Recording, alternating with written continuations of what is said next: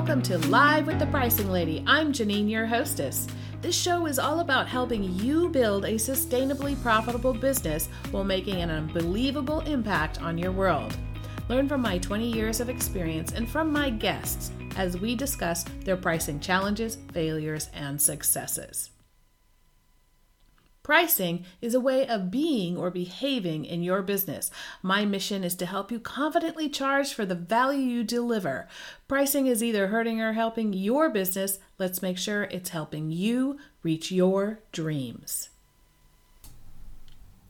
In this episode of Live with the Pricing Lady, we take a look at one of the most often questions I get asked, which is how should I adjust my prices if I sell to different geographies?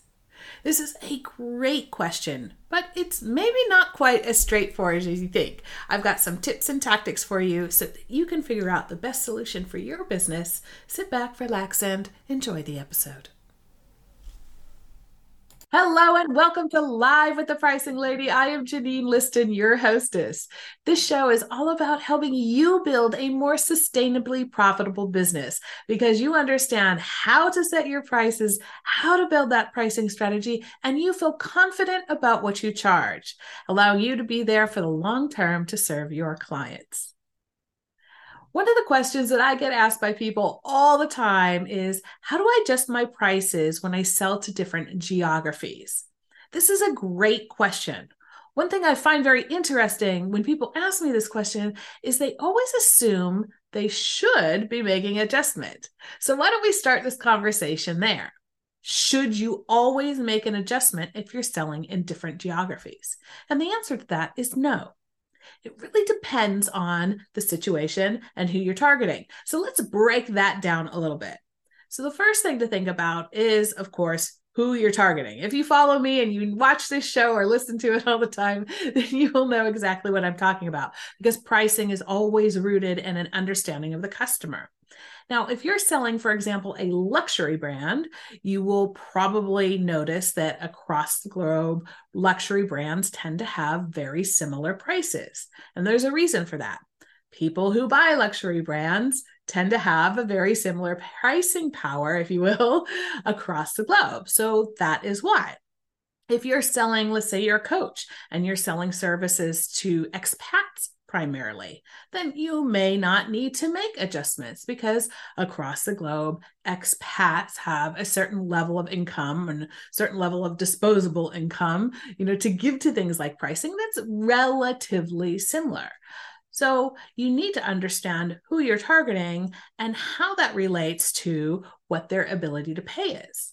Now, if you're offer is let's say you have a product that's more of a consumer good, then you may need to make adjustments to the prices that you have when you sell to different geographies. Now, does that mean if you sell into 36 countries, you need 36 different prices? Probably not. There's a good reason for that because that's a lot of work to manage.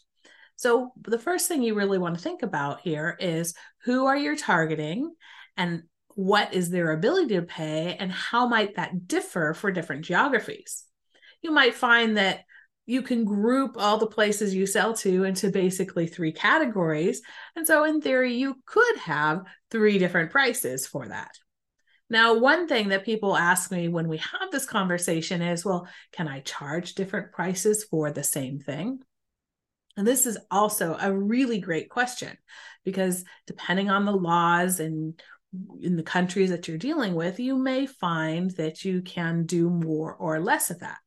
But here is where I find this strategy can really help help you. If you want to charge different prices, then you want to think about can I create different offers? Do customers in these different geographies actually have different needs, which means that I offer something slightly different, and therefore adjusting the price is, well, somewhat natural, right? Because you might be working in a different way. Let's say in your home country, you might work face to face with people, whereas when you're working in other countries, you might be working online, and maybe there are different costs associated with that, or you have to work in a different way. And then your prices would say naturally need to be adjusted for that. So this one another thing to consider is, you know, can you have slightly different offers? Um, would that make sense? And is there a good reason based on those slightly different offers to charge people something different? So, along with ability to pay, you also want to think about willingness to pay. Just because coaching is really big in your country, maybe is not as common in these other geographies that you're looking at. So, people's willingness to pay for it in the other geography might be vastly different than in the geography that you're used to working in. So, think about not just ability to pay, but also willingness to pay, because that will tell you what sort of adjustments might be necessary. Now, I alluded to this a moment ago, but you also want to take a look at and consider, you know, what is my cost to serve people in different geographies? So, as I alluded to before, um, but let's dig into that a little deeper. You know, it could, if you, let's say you're a product based business and you always include shipping when you ship locally, but when you ship globally, you're probably going to want to do that a little bit different maybe then your prices are adjusted for that. Or maybe in order to do international shipping, you need to have a warehouse and someone who actually does the shipping and freight forwarding and whatever for you. So then those are additional costs that you have and additional services that you provide for those customers. So again, here it would be a case where your prices naturally end up being adjusted because of the circumstances around the cost to serve different customers. These are a few things that you're going to want to think about when you're asking yourself this question around should I adjust my prices based on geography?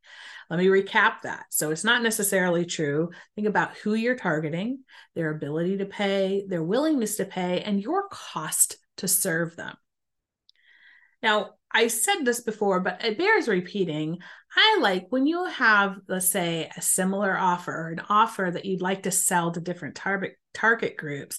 I'm a big fan of creating slightly different offers or slightly different products for that. You want to be careful that you don't have so many offers and so many products that you can't manage it. But when you do this, you naturally make it easier for yourself to charge different prices.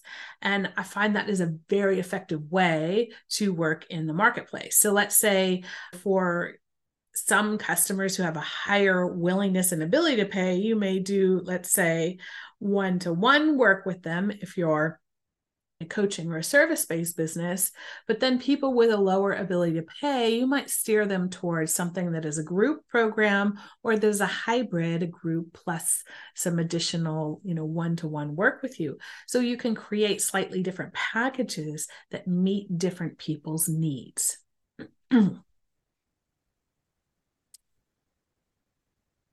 so if you do get to the point where you realize, okay, I do need to make some adjustments, one of the things you're going to want to look at is that cost to serve. So, how do serving different geographies impact your costs? Because that's one way that it may impact your pricing, right? So, if your costs are are changing, then of course you may need to make an adjustment in your prices. But another good tool to use is to check out two things. One is called the Big Mac Index, and the other is called the Cost of Living Index. So these are two indices that are published regularly online as well. So you can just Google them. And what these will help you do is understand the pricing power when it comes to consumer goods. I have to be very clear that this is really based on consumer goods, but it gives you an indication of what the pricing power difference is. So, for example, excuse me. For example, let's say you're here in Switzerland and you have an offer, and somebody in Africa comes to you and wants to work with you, how much you adjust that offer. So if you looked at the Big Mac index, for example, you would see that the price difference between Switzerland and some parts of Africa is up to 100% different. So it's double the price in Switzerland that it is in some of those countries. Now, does that mean you should cut your price in half if you're selling there? Not necessarily. Again, we want to go back and look at who are you targeting? what is the ability and willingness to pay and how is your cost to serve these different target groups affected but if you decide that you need to make an adjustment, then this can give you some guidance. Now, that is an extreme example in terms of the price differences. Let's say between Switzerland and the Netherlands or between the UK and the US, you'll find there are still differences. Switzerland is always an extreme example because prices here are very high compared to almost everywhere. We usually top the list at that. But, you know, if you're say between the UK and the US, you'll find there are differences, but maybe the differences aren't extreme as extreme as you thought. Now, the Big Mac index is just based on the price of a Big Mac in different countries, right? Where the cost of living index can help is they break it down into different things that consumers buy. So it can be based, it's based on a conglomerate of things, but then they also itemize some other things. So let's say like rent or food or uh, healthcare, for example, they will actually show some detail behind the price differences for different things that the typical household purchases. And this can be very interesting because if you're lucky, it may actually fall into the category of what you're offering. but if you're not, then it gives you an idea of how different categories of purchases are influenced by the difference in geography again, I really caution you at taking this as a one to one difference, right? So if it says it's a 10% difference, doesn't necessarily mean that your offer should be adjusted by 10%, but it is a piece of information to put into that thought process. And again, I'll repeat it one last time. Look at who you're targeting, what their willingness and ability to pay are, and the the adjustments to your cost to serve combined with this understanding about purchasing power between different geographies, those things should give you a better idea if you need to adjust your prices and how to go about doing it.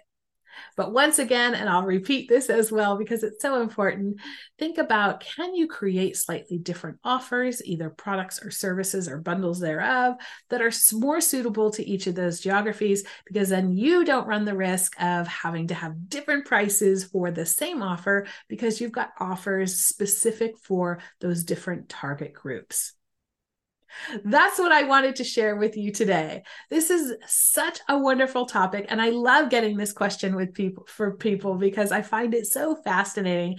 And once again, it shows how there's not a one size fits all answer to these things. It's really about you going through a thought process, understanding the steps, and then making the decision that you feel is right for your business. Because remember, the prices you choose, you need to believe in. You have to feel confident about. Otherwise, your customer customers won't either. I wish you all the best. Have a great day. Until next time, enjoy pricing.